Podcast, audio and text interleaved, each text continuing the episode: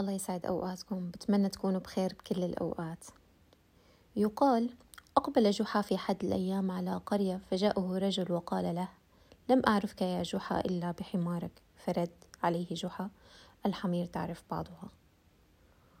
ويحكى أيضا أن رجلا أراد إحراج المتنبي فقال له رأيتك من بعيد فظننتك امرأة. فقال المتنبي وأنا رأيتك من بعيد فظننتك رجلا.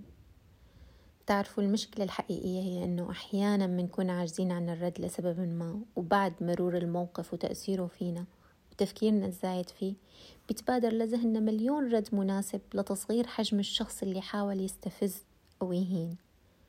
ما في شك إنه بمرحلة ما بحياتنا لابد إنه نتعرض لمواقف اللي بيحاول فيها حدا يتنمر علينا أو يقلل من قيمتنا وممكن يكون في تجارب تترك جواتنا مشاعر سلبية تأثر فينا لمدى بعيد. بيقول كاتب إسباني السهم يغرز بالجسد لكن الإهانة تخترق الروح. أكيد مضاف شخصية منا لما بنسكت ببعض المواقف بس تعددت الأسباب اللي خلت لسانك يرتبط وتختار السكوت. بكتير أوقات بيكون التجاهل بشكل عام سلاح كتير فعال بمواجهة ناس كتير مستفزة ومستهزئة لأن هي الناس غالبا بتكون قليلة الثقة بنفسها. ولما بتتجاهلها هذا الشي بيخليها تشعر بالغضب وبصغر حجمها وإنها بلا قيمة وكأنها مو موجودة. وإذا أنت ما رديت ببعض المواقف هذا الشي بيعلي من شأنك وبيعطي انطباع عنك إنه قيمتك عالية وإنك أكبر بكتير من إنك تنزل من مستواك بالرد.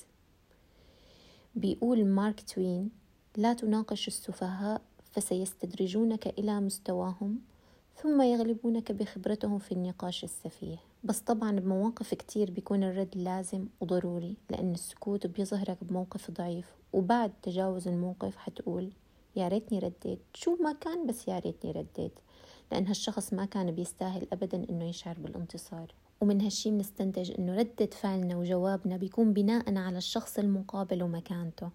لهيك بأحيان كتير بنسكت ما بنجاوب جواب قاسي ومسكت. رغم إنه قادرين وكتير كمان. بس حفاظا على الود اللي بيننا منتجاوز. بس الشخص اللي ما بتربطنا فيه لا ود لا صداقة ولا حتى محبة مو مسموح أبدا يقلل من قيمتنا أو يستهزئ أو يتنمر لأي سبب من الأسباب. وإذا صار وغصب عنا ارتبط لساننا أول مرة ما لازم نخلي هالمرة تتكرر. وإن تكررت فتأكد أنت حتخلي من نفسك موضوع استهزاء لهالشخص وحتى لغيره. وبهيك حالات حتى الصداقة أو الود ما نهون شفيع لحتى حدا يكسر خاطرنا أو يجرحنا بكلمة مو محسوبة أو مزحة. بيقول يحيى بن معاذ ليكن حظ المؤمن منك ثلاثا إن لم تنفعه فلا تضره وإن لم تفرحه فلا تغمه وإن لم تمدحه فلا تذمه. لهيك أعزائي بنوصل سوا لنقطة كتير مهمة إنه تقدير الناس إلنا نتيجة لتقديرنا لذاتنا ونحن بإيدنا منخلي مكانتنا عالية وما حدا يزعزعها. واللي بيحاول منذكره بالحدود واللي بيحاول يتجاوز هالحدود فهو دربه غير دربنا. ولهون بينتهي موضوعنا لليوم. انطروني بمواضيع جديدة حتنال إعجابكم إن شاء الله. ولا تنسوني من دعمكم وإذا عجبتكم الحلقة تشاركوها وبكون ممتنة لكم ودمتم بأمان الله.